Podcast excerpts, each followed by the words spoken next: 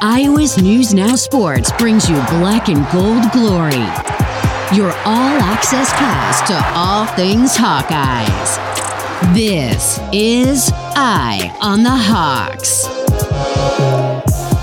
On the Hawks with an eye on the Cyhawk. It is Iowa, Iowa State week across the entire state. Mitch Fick, Owen Sebring, Mike Howell here with Eye on the Hawks. Owen, uh, everything that we think we've learned about the Hawkeyes and Cyclones, throw it out because that's just what happens in rivalry games. throw the records out the window, uh, especially after week one. That you played a, a Mountain West team and you played an FCS opponent where both coaches seem to go in get what they needed to get done in the first half and then kind of hold their cards close to their vest in the second half. And so it's it's this is never a week one game. It seems like Iowa and Iowa State, but it almost feels like a week one game sometimes. It's, it's always. I think it's typically the the second game in the non-con. So yeah, you you see what you got, figure things out, and then throw everything out again because yep. it's a it's a rivalry game. Mike, your biggest takeaway is watching both Iowa and Iowa State in Week One. My biggest takeaway is when I rewatched the Iowa State game on replay they and people have said this, so I'm not the first one, but they looked more like Iowa than than Iowa did. They scored a defensive touchdown. Their punting was amazing, a 56 yard field goal. Uh, we'll talk about the special teams later, but that's a legitimate battle this year. It's something that won Iowa a couple Cyhawk games. You know, with that fumbled punt at the end of the game a few years ago when the weather delay and stuff like that. So they look solid on defense. They've got some real dudes, and uh, the, their big question mark too is the same as ours. Is the same as Iowa's. Is can you run the ball? Can your offensive line um, improve? Yeah, it's it, always some answers in week one, but then plenty of questions still to figure out. But obviously, the one question on everybody's mind is how do the players feel about this rivalry as it continues to evolve with new players every year and whatnot uh, from the Hawkeye standpoint? Ranges from everything from, hey, it's just another game to who is raising these Cyclone youths? It's like in high school, you know, the team, you know, that team next door, you don't want to lose those guys. You just don't. And I'm sure they feel the same way. And, uh, Bear Bryant used to say it. You know, he talked about you know guys having to go home and you know they go to the pharmacy and they got to answer why why they lost to, to Auburn. You know, and Alabama would have to answer that. You know how important it is to the kids that are from Iowa and all the guys that are. Um, you know, I, I have heard stories about people not talking to the, their Iowa State friends. Um, you know, at school and stuff. I've heard just a, plenty of middle finger stories, honestly. so I'm pretty excited to get in that environment. Probably just the derogatory language that was thrown over the fence by so many people. You know what I mean? I was kind of like, oh God, I, am old enough and I can take it, but I was looking around going, some of these guys are pretty young. Sure. And it, I just found it really interesting. You know, there's like nine or ten year old kids swearing and things like that over the fence, and it just makes you think, it's like, who are these guys' parents? You know what I mean? Because I know if that was my little brother saying it, my mum would go crazy. Same with my dad. It doesn't bother me at all. So anything that they say to me, it doesn't bother me. Obviously, if I, I've had some encounters, um, just, but it's just the fans being the fans. So um, they're gonna, again, like I said, they're gonna talk trash, but it doesn't really bother me. It honestly kind of fuels me. Have you heard about what their fans are, are going to be like walking into Jack Trice? Oh, it's going to be pretty toxic, pretty toxic environment. but you know, it's going to be loud, and you know, you, you live for that, so it's going to be fun. I want to double back on uh, what Tory said there and, and uh, go to the conversation you and I had. I think you and I both had yesterday with our colleague Jake Bryn from WOI. Yeah. He's a lifelong Cyhawk, Cyclone fan, and he had his family's had season tickets for years, but he wasn't even allowed to go to Cyhawk games until he was like a sophomore in high school because his parents just knew that was such a toxic, poisonous environment where you know they might see somebody get arrested or you know a fan. A nine-year-old might, might, use a swear. He, he, said he was at a game in Kinnick once where he had a beer thrown at him because he just That's stood right. up and cheered, and so it's, I mean it's it's different. You throw out the record books and throw whatever. I just I was so taken aback that that Tory again he's old enough he can handle it. You know it was just these nines and ten year olds. What are they doing? It was. It just couldn't believe it. Such a whispered, breathless uh, incredulousness. The first Cyhawk game I went to as a student back when I went 2009, mm-hmm. I believe. You know, you're walking down Lincoln Way, and to get to Jack Trice, you got to go by all these frats and the frat guys are just sitting at the lawn and they can't go on the sidewalk. I don't know if it's a frat rule or whatever. They're just swearing at you. You know, I'm sure it's the same in Iowa, but the frats aren't on the way to Kinnick, so it's a little, yeah. little bit less of a wall. Uh, you know, like that jauntlet that you have to walk through. It's yeah. like that in, in, Minneapolis too. If you're oh, going oh, yeah. to TCF Bank or Huntington Bank Stadium now, or to the Metrodome back in the day, just wherever you're walking. If you're in black and gold and you're walking past maroon and gold, uh, that's gonna that's that's going to hit. So you, walk that was of shame. Your, yep, your your first Cyhawk memory.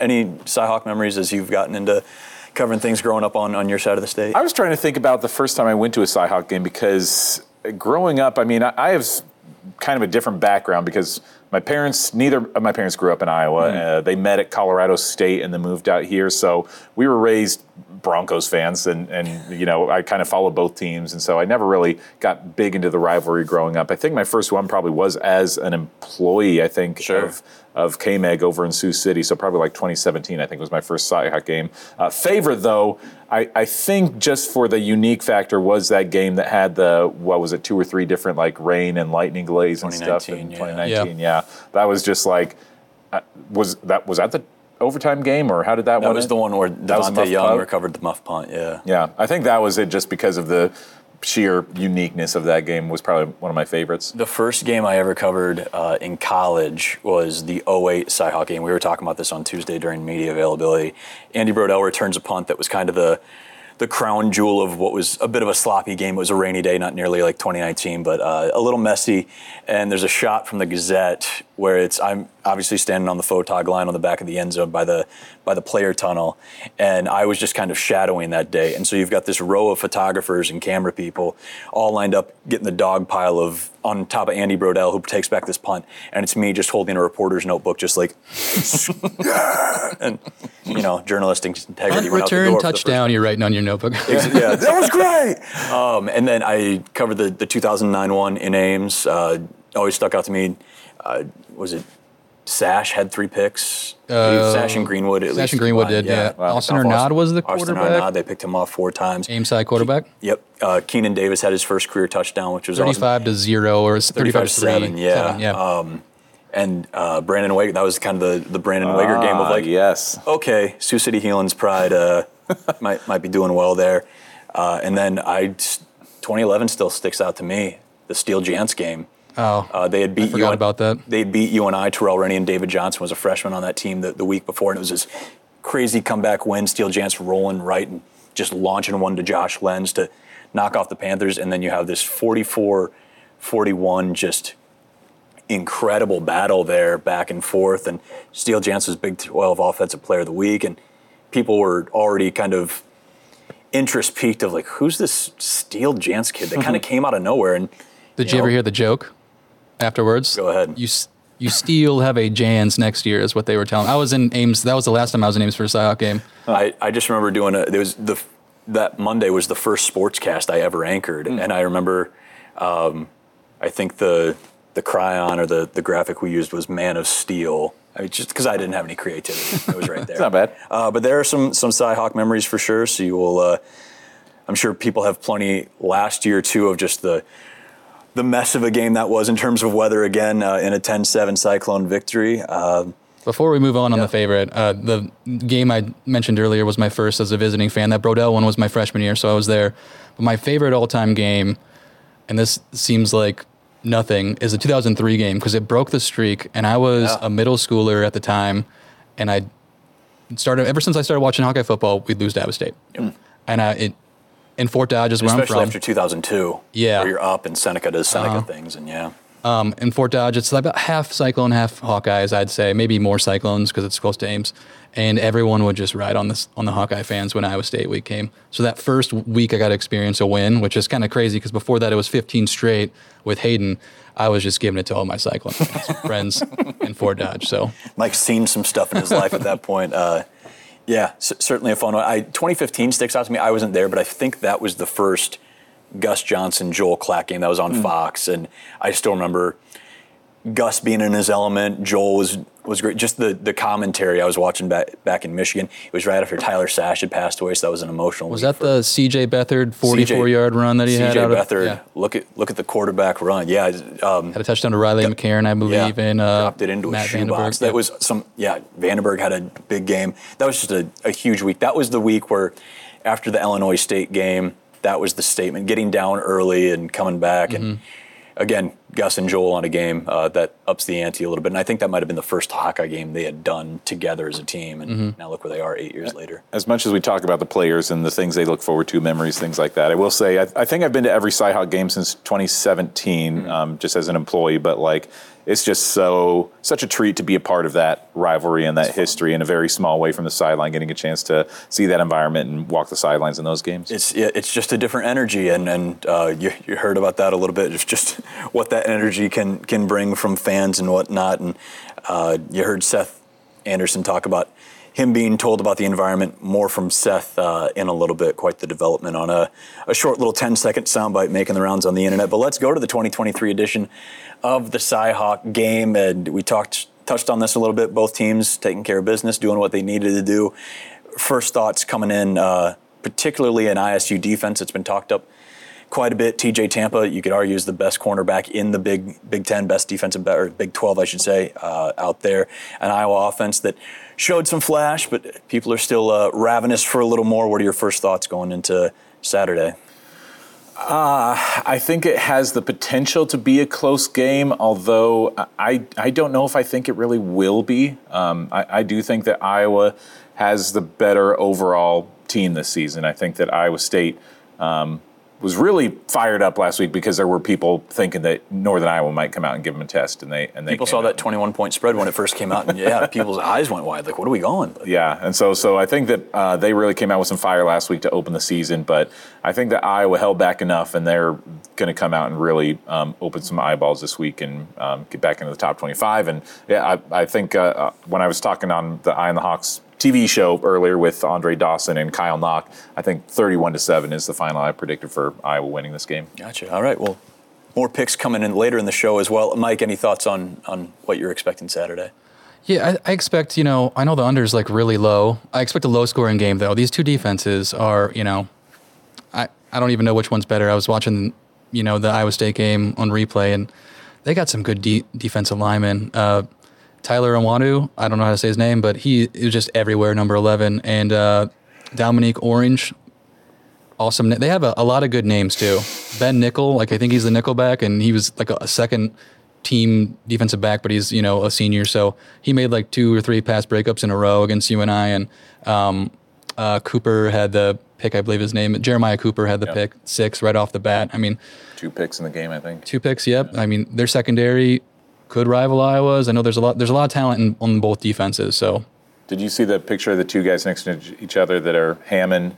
Bacon. yeah, I did. Another good name. Anyway. Yeah, that's perfect Iowa stuff. uh, Cade McNamara at the podium on Tuesday for Iowa admitted there were some plays left out there against Utah State. I think anybody who watched the game saw just a, a little bit off. I asked him about it. He says he doesn't think they were too far from getting a couple of those bigger plays to hit.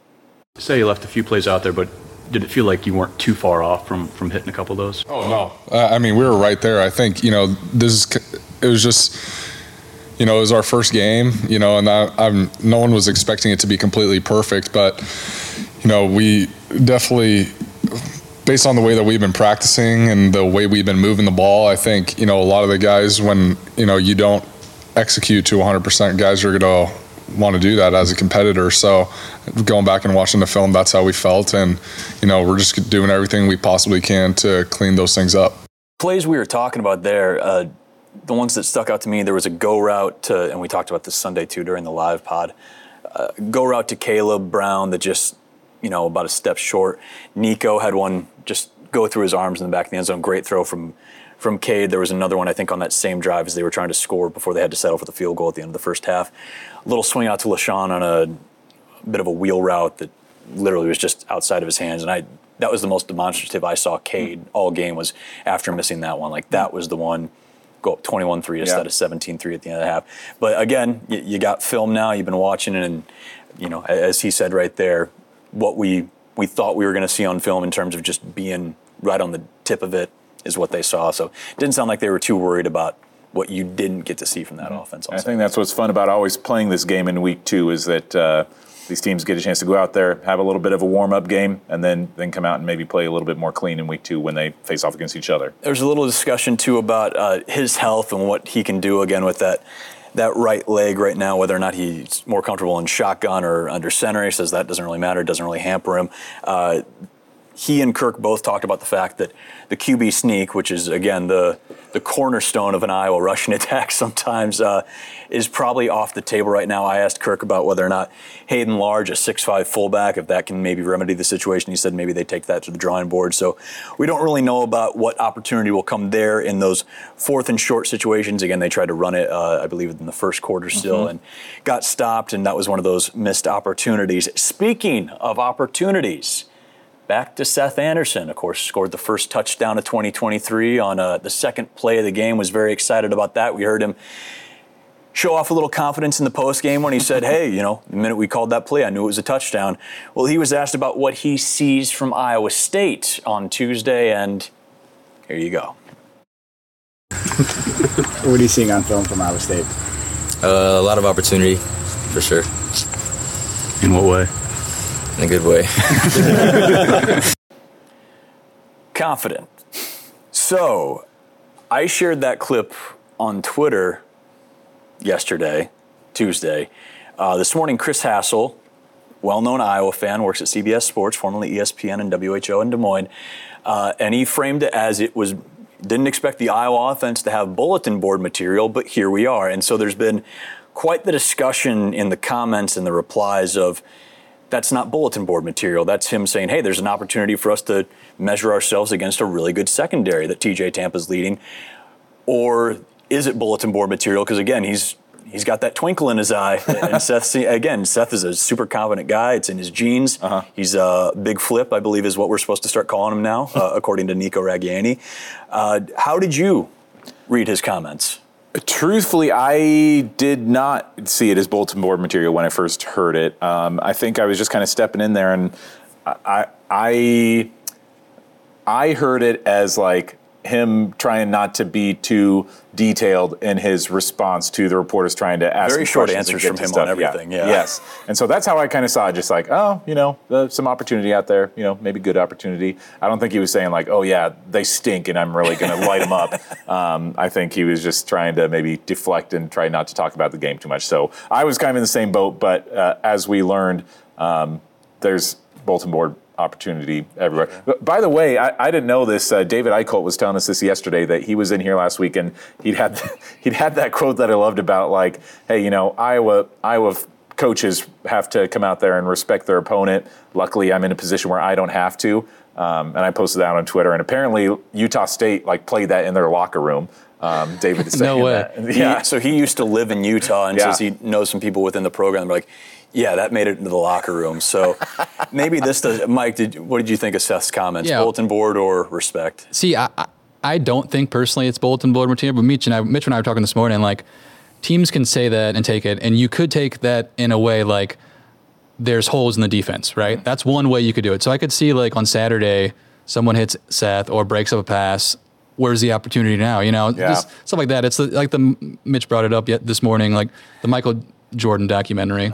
I took Like, that personally. Yeah, I took that personally. Like they're gonna take whatever they need, and it probably is, but I don't think Seth meant it that way. Yeah, whi- which uh, Iowa fans even did for that sa- whatever soundbite that the Utah State quarterback said something about like you know their defense isn't too complicated. Exactly. I, I heard an Iowa fan yelling at their quarterback like, "Oh."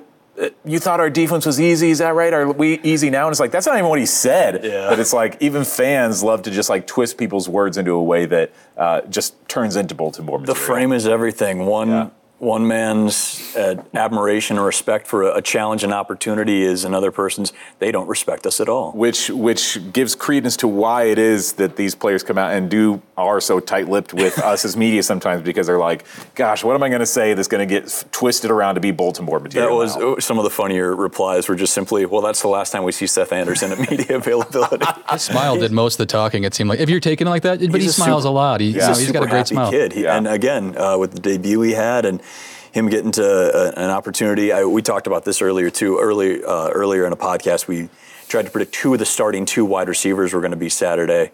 Uh, you- both of you said it was going to be Nico and Diante just based on seniority. I think I said it was going to be Nico and Seth, and it ended up being uh, Diante and Seth. So none of none of us were right. And Erick All was split out to the right, right. so Yeah, yeah. none of us had Erick All in there. But so again, Seth, uh, as he's shown, i- is going to be a major player in all of this. Now to the other side of things, Iowa's defense. against ISU's offense. Again, some sparks from uh, Rocco in his first career start. Iowa gives up the late touchdown on the drive that maybe skews the uh, skews the perception of the statistics a little bit. But is this more about? Uh, I'm guessing I'm getting ahead of myself. We won't cut that. Let everybody see the warts. Um, what are we expecting out of this matchup here? Again, just a second career start for an Iowa State quarterback coming in against an Iowa defense that maybe wants to, to show a little bit more. Um, I do think that Iowa's defense is going to handle them comfortably. Um, I think that maybe I'm still just analyzing the Iowa State UNI game too much in my head. I think that Iowa State got that early pick six against UNI, and momentum's then, crazy. Yeah, yeah. UNI was just on their heels for the rest of the half and played you know an okay second half, um, and so I think that was the biggest factor that made that game a little bit more lopsided last week. Um, but I do think that Iowa's defense has enough spark, enough talent um, that uh, that they're going to go out there and. Uh, play play well against Iowa State's offense. That that group is still maybe learning to gel. Rocco is still, you know, this is just going to be a second start as a Cyclone. I think there's still a lot of guys that are kind of just learning their paces out there. Yeah, Mike, your thoughts? Yeah, it again. I think Iowa's defense it's a known commodity. Um, their running game looked all right against UNI. Uh, how will it do against uh, you know a vastly better defensive line and Jay Higgins and Nick Jackson?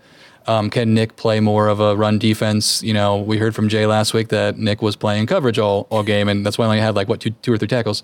So I, I think they're probably going to try and get the ball out wide. You know, pretty early. Um, I think Iowa will probably have more chances at getting sacks compared to last week when Cooper Legas was just throwing it two seconds. Yeah. You know, into the into the reads, but yeah, I, I still think it's going to be low scoring on the Iowa State offense, and same way on the other side. Yeah. Yeah, we'll, we'll hear a little bit more about having to go up against an up-tempo offense on top of 90-degree heat coming up from from Kyler Fisher in a little bit. This is the question I thought I was reading as uh, I was getting mixed up in the rundown here.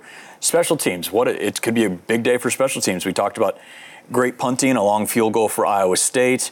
Uh, Kaleb Johnson started the game off in Iowa City with a great kick return. Tory had a punt blocked and it still went 37 yards. Got a field goal from Drew Stevens. Who is feeling better about their special teams coming into this game? Or uh, if you ask me, you're both feeling pretty darn good.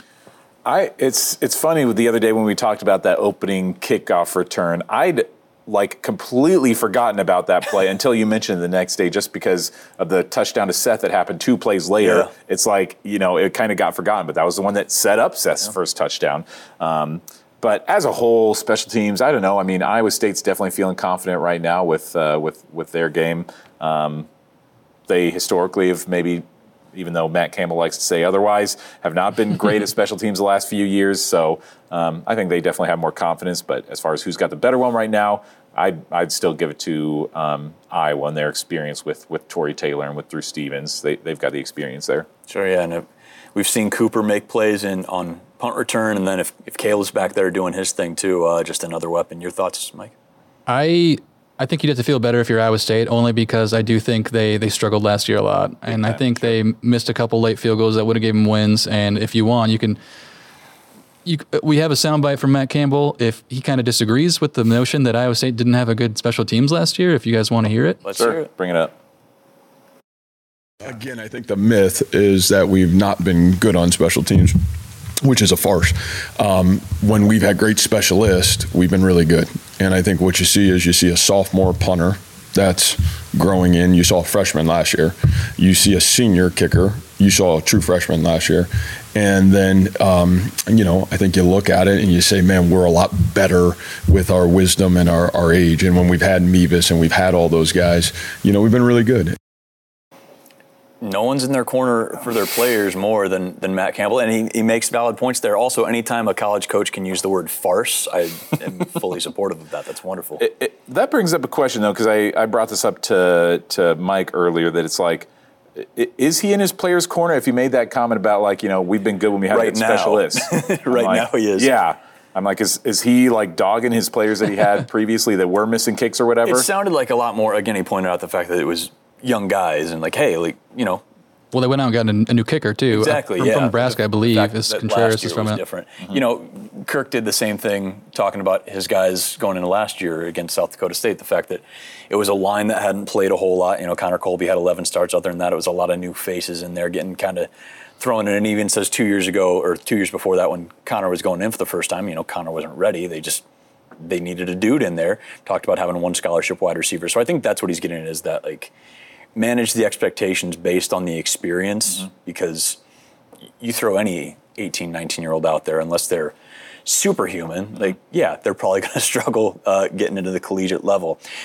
Iowa is out of the top 25 despite the win against Utah State. They are still technically the 26th ranked team in the country, according to the Associated Press. Is this more about how ugly Iowa won against Utah State, or you see Duke knocking off Clemson, Colorado, and receipts being kept all over Boulder, them knocking off TCU, and they've got Nebraska this week. We'll talk about that in a little bit. But bigger factor in the Hawkeyes dropping out, what other teams did or what they are perceived to not have done. Yeah, I think definitely it's more on what the other teams did than on Iowa's appearance. I think that um, anybody who's an AP voter who looks at those polls, I think they know, like, you know, all right, Iowa just did what they had to do, and that's kind of what we expect out of them.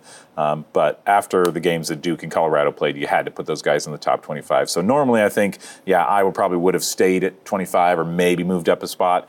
Um, but with some of the other shakeups across the country, it just kind of happened that they fell out to basically the number 26 spot. I mean, realistically, they're the number one team receiving votes. Move one spot, yeah, for sure. Again, moving on from Utah State, but this is a game that, believe it or not, they're going to take a lot away from for a long stretch of the season. We talked about playing up against an up tempo offense in temperatures that I believe hit 92 degrees in Iowa City on Saturday.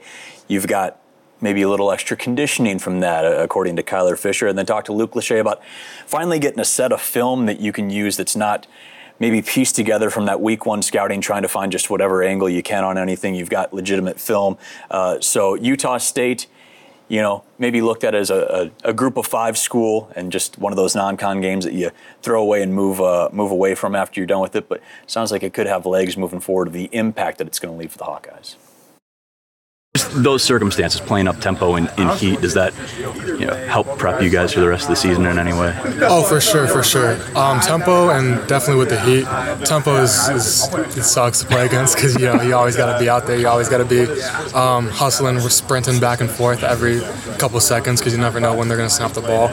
Um, and you know having that as the first game of the season like has definitely you know gotten our defense, you know, mentally ready to, to come out to anything that the team brings us. Does prep get easier after week one? Again, we were talking about a team that had 60 transfers. I know defense was watching film on four different teams, trying to figure out what this OC was doing and all that. Does it get easier now that okay, we've got film on a team that played three days ago? Yeah, definitely. I think that when you, when you have that film, um, it's nice. You know, with Utah State, there were uh, some new defensive coordinators and everything. And, um, you know, it, it, it is helpful to, to be able to watch the personnel you're going against. Um, and so I feel like it, it, it, does get a bit easier. But at the end of the day, it's it's all preparation. Um, and, you know, you got to be, be ready every, every week. Yeah, I think there's a lot to be said, uh, just my opinion, of week one, again, a team that had 60 new players and has some, some shuffling. Head coach is still the same, but, you know, you, you change one thing, you can change a lot of things. And for, for a team like Iowa who's going to play a specific way. We've established that for over 25 years under Kirk Ferentz. You know, you're you're going to get a little bit of everything the opening week. You could get that Indiana game from two years ago. You could get seven to three without a touchdown last year. You could get the loss that we saw against Northern Illinois in, in 2013. It's or you could get two blocked field goals against UNI to, to win in 09. It, Yeah. it can be a little bit of everything for sure. Yeah, uh, just never know what you're going to get out there. Uh, anything else to add about? Let me Yeah. tell you about not knowing what Yeah. you're going to get. I went 0 6 last week in our picks with the spread. Uh, clearly, I need to do more research. Hopefully, I have, or maybe we should just stop using spreads altogether. I'll, I'll start making excuses right away. Mike, you got the uh, the week one records. Uh, I've Yeah. already revealed mine. Yeah, you were 0 and 6. I was you. 1 and 5, so it wasn't that much better. And uh, Owen was uh, 2 and 4, I believe. Nothing says trust our opinion and analysis like a combined three and Three and what? 18? Well, we'll say this though: the spreads really killed us because there were a lot of big spreads, and we were we were thinking, um, you know, a lot of teams would cover like Iowa, like Illinois, who had to kick a late field goal to beat Toledo. They went on fourth and four and had to complete a, you know, a, a giant pass to to even stay alive in that game. Uh, I'm blanking on another one, but all those games were, were a lot closer than we, we thought. Purdue I mean, lost. Daniel Jackson's toe helped Minnesota go to one and yeah, that was an amazing That- catch. That was That kid, probably the catch of the year in week one. That was good. insane. He is good. So, all right, Big Ten West, run us down, Mike. All right, we got first a game on another, another Big Ten, Big Twelve matchup. We've got Illinois at Kansas and Lawrence on Friday night at six thirty. Casey And- is terrified of it. Has been Kansas a is a three point favorite. Over under is fifty eight. Yeah. Just for a little tidbit. I Luke Altmyer was really good for Illinois. I mean, it's going to get swallowed up in the fact that they played a really close game against the team that did win the MAC last year. Uh, Altmyer's really good. I think going to Lawrence though, in a again a much improved Kansas team over the last couple of years, uh, they're favored by three. It, it's a coin flip. I think I'm still going to take. Can I take pushes? That a coward's way out? I think they could win by. I, I'm gonna I'm gonna take Kansas minus three. I, I just if that's Yeah. if that game's in Champaign, I'll go the other way. But I think going to Lawrence and uh, again a shorter week for Mhm. the Illini, like um, uh, for the Jayhawks too, but they don't have to travel. So I'll take uh, Kansas minus the three. Tickets low as thirty four dollars according to this website I'm on. So if you guys want to make a trip, an update on cheaper tickets uh, coming up for another game. It's wild. I, I'm going to go. I'll, I'll jump in front of you, Owen. Uh, I'm going to go with Illinois. I think people are overreacting. You, like you said, Toledo won the MAC last year, which you know the MAC top to bottom, not a great league, but those top teams can are really good. do it. Um, and I think they're going to contend this year for the MAC title. So I think people are sleeping on Illinois. Their defense. I mean, they didn't obviously play. It was their quarterback's first game, Altmyer. Um, I've got. I'll take Illinois. Yeah, I, I think you are right that this is going to be a popular week to pick Kansas um, over Illinois, but um, overall, that's exactly what I'm going to do. I mean, I think uh, looking at Kansas last week, they beat Missouri State. What was it like, uh, 48 to 17 or something? something Yeah, something like that. Um, I mean, I feel like Kansas versus Missouri State is typically a game that's like Kansas is lucky if they beat an FCS team. This is team not your year. 2018 Kansas Jayhawks. Yeah. Yeah. And so I, I think that they still are carrying over that momentum that they started with last year and um, playing at a home game. Kyle Knock earlier today said that uh, he remembers when he was playing at Iowa State that he would go to some Jayhawk games where there were 1,500 people in the stands. Yeah, I mean, it it was, was just rough there brutal. for a while. Um, but uh, yeah, I think Kansas is building something good, and so I'll, I'll take Kansas in that one. Tough to have Illinois go at 0 2, but I yeah, that's just a tough could task. But who They, they did win. Oh, yeah, they, they did win. oh yeah, I'm sorry. sorry. Feels like a loss, I know. Feels like it. I apologize, Yeah, boy. one Just- and one. Again, we went three and 15 last week. we don't even know what we're talking about sometimes. Uh, next game. Next game is the big noon kickoff. The surprise of the week, Colorado Buffaloes, number 22, probably kicked Iowa out of the rankings. Thanks, Buffs. Thanks, Dion. they are three point favorites at home against Nebraska. just just $330 tickets there. Yeah, those prices are nuts. Yeah, I, I was honestly surprised Colorado only jumped to 22nd. Not that I would have put them super high, but I thought it would just be this massive mm-hmm. overcorrection of what they did, how they looked, and everything. This feels like a bit of a trap because all of a sudden they go from being the three touchdown dog to now being, again, they're home, but, you know, a favorite against a Nebraska team that had every opportunity to win that game in Minnesota. You know, Jeff Sims looks like the guy for sure, even with three turnovers. I mean, he was, he's he's a weapon coming from Georgia Tech, and he he looked like he's gonna make some noise as well. I'm still gonna take Colorado to cover just because it's. I can't imagine them not. I'm I'm Dion keeps receipts, so I'm just gonna keep picking Dion. uh, and again, Do you Nebra- believe? Nebraska coming into Folsom Field? I can't fathom the first. This game has been circled for so long of Dion's home debut. I can't imagine them not winning and, and winning pretty convincingly. Matt Rhule would then be starting 0 2. I got that record right. future Big Ten, Big 12 matchup, I suppose. um, former and future Big Ten, well, former Big 12 matchup, I guess. I don't know what conferences Um, are. I, yeah. I mean, can you guys explain to me, as as somebody who's setting betting lines, why Colorado is only a three point favorite? I mean, i- is it just Because like, they were 1 and 11 last year. yeah, still, teams still just. points. I mean, gosh, just the way that they looked compared to. But that's why it almost feels suspicious, right? You're like, it's how? true, but yeah, I think that Col- Colorado's going to win that game. I by do think it'll be points. lower scoring than we saw in Fort Worth. I Really? think that Nebraska defense is really good. I think Minnesota can score a few more points. We'll talk about them against EMU coming up, but Yeah. I, I think that Nebraska defense is pretty good. One of the the reasons I think it's so low is because um, you know Colorado did allow like 42 points against TCU Yeah. with new Yeah. quarterback. They only had three returning starters on offense. That's true. So I think that plays with it. I think Nebraska's going to be able to move the ball more than they did on Minnesota. I'm going to take Colorado too. I, I I think that offense isn't a fluke. Sanders. Uh, You don't have four Hunter, 100 yard receivers yeah. as a fluke. and, Early, uh, I Dylan mean- Edwards is they're- all look really good. Got to be thinking uh, potential Rashaan Salaam territory here. Shedeur Sanders, early season Heisman potential favorite. Also, we talked about not having a, a both ways guy since Chris Campbell, and we totally forgot about Jabril Peppers. Oh, Who was, that's like right. In the last decade, He didn't play as much as Travis not, Hunter, not right? as much, but he. I mean, he was a Heisman finalist because 112 plays or something like that that Travis Hunter played for Colorado. That can't keep up every week, but Or can it? Don't. Did you not hear about the receipts, Mike? We're going to land those dream jobs in Denver one day. These kids and are then conditioned. He's he's coming after us. all right. Next game is uh, 11 a.m. kick. Purdue at Virginia Tech. This is an interesting one. This just is 'cause- super interesting. Again, a, an 0-1 Purdue team after that loss to Fresno State, which one of us one of us picked. Virginia Tech right there. Three point favorites. Three point favorite. I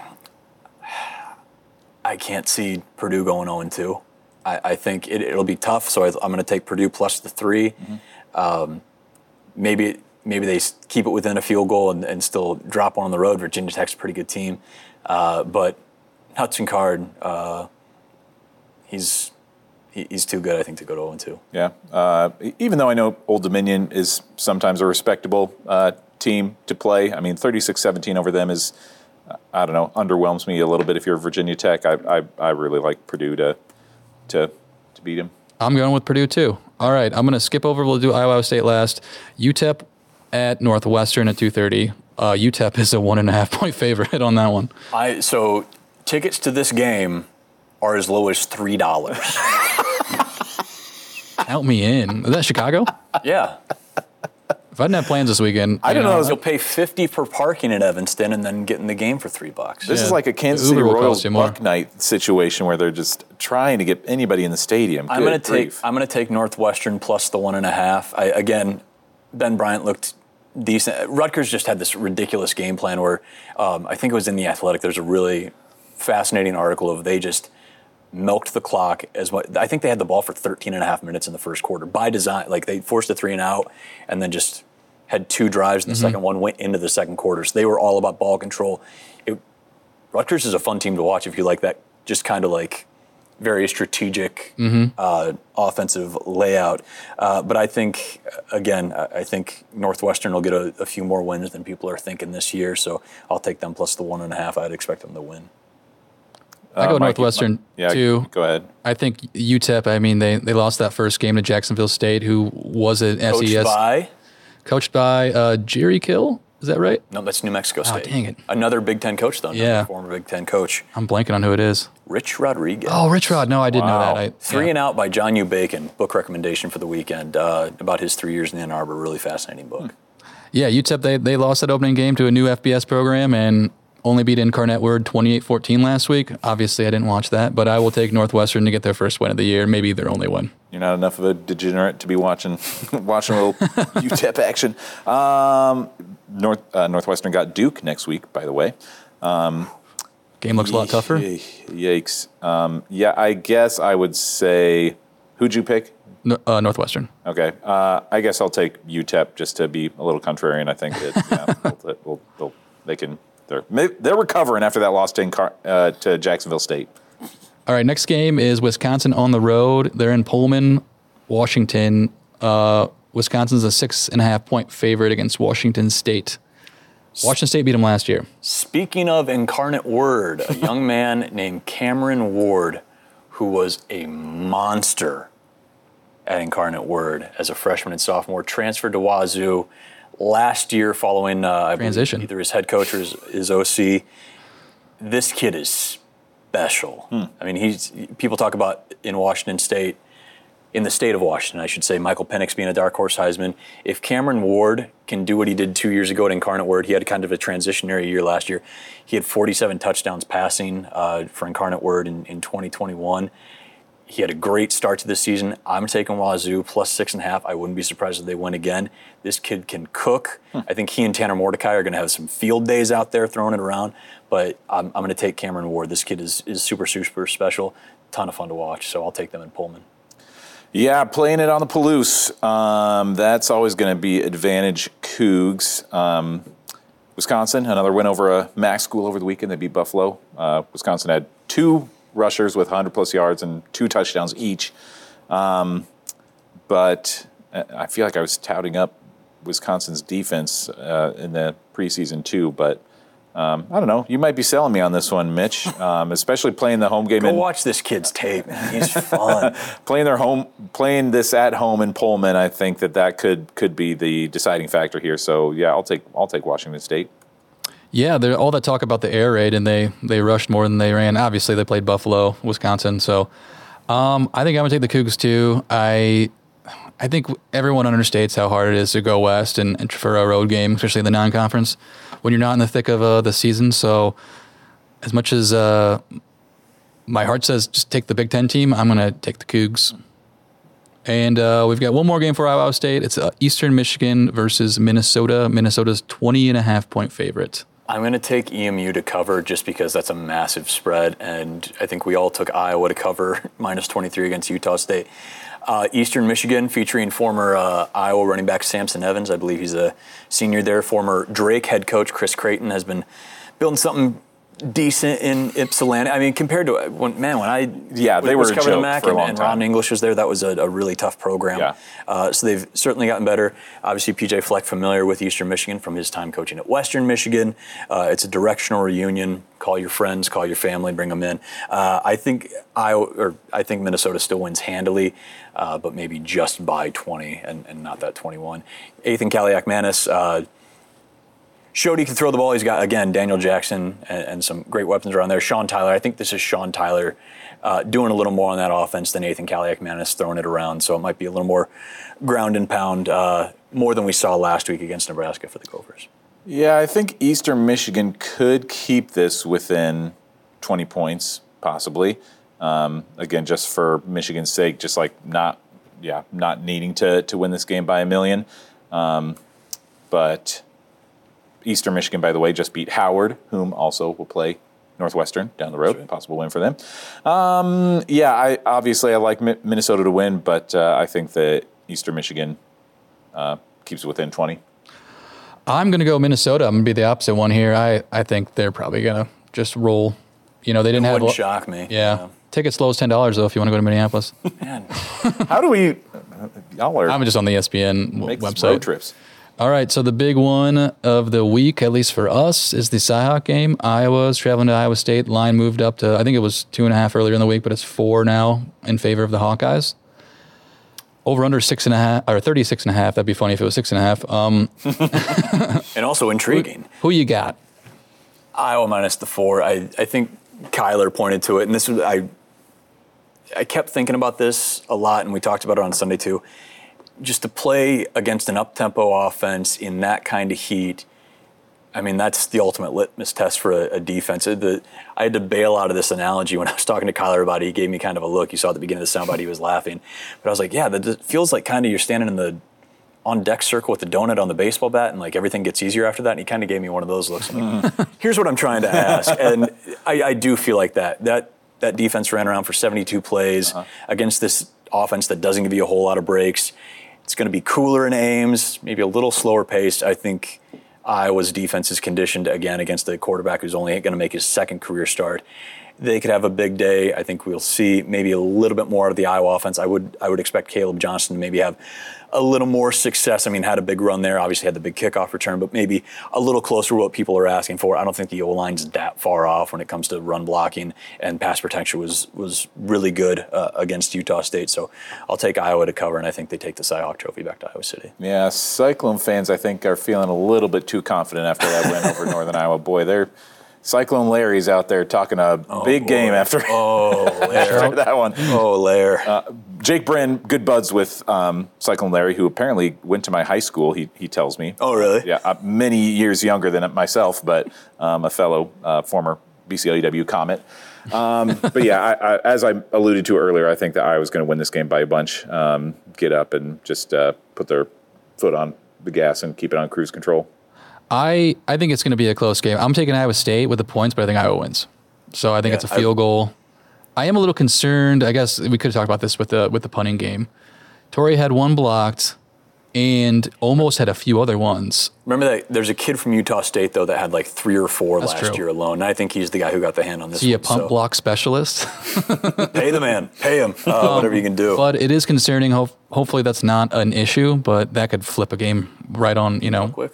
Right over. So, So we saw it in 2019. What can happen on special teams Yeah. as well, and how many times has this come down to a field goal? So, yeah, it's it, it's cliche, but it's kind of true. Like, forget about what you did last week or who's supposed to do what. It's it's the Cyhawk game. It's good, clean fun. Just going to get out there and uh, rep for your set of state however you can. Remember, we will have the live reaction podcast again on Sunday at noon, breaking down everything. Thanks to everybody who was in there.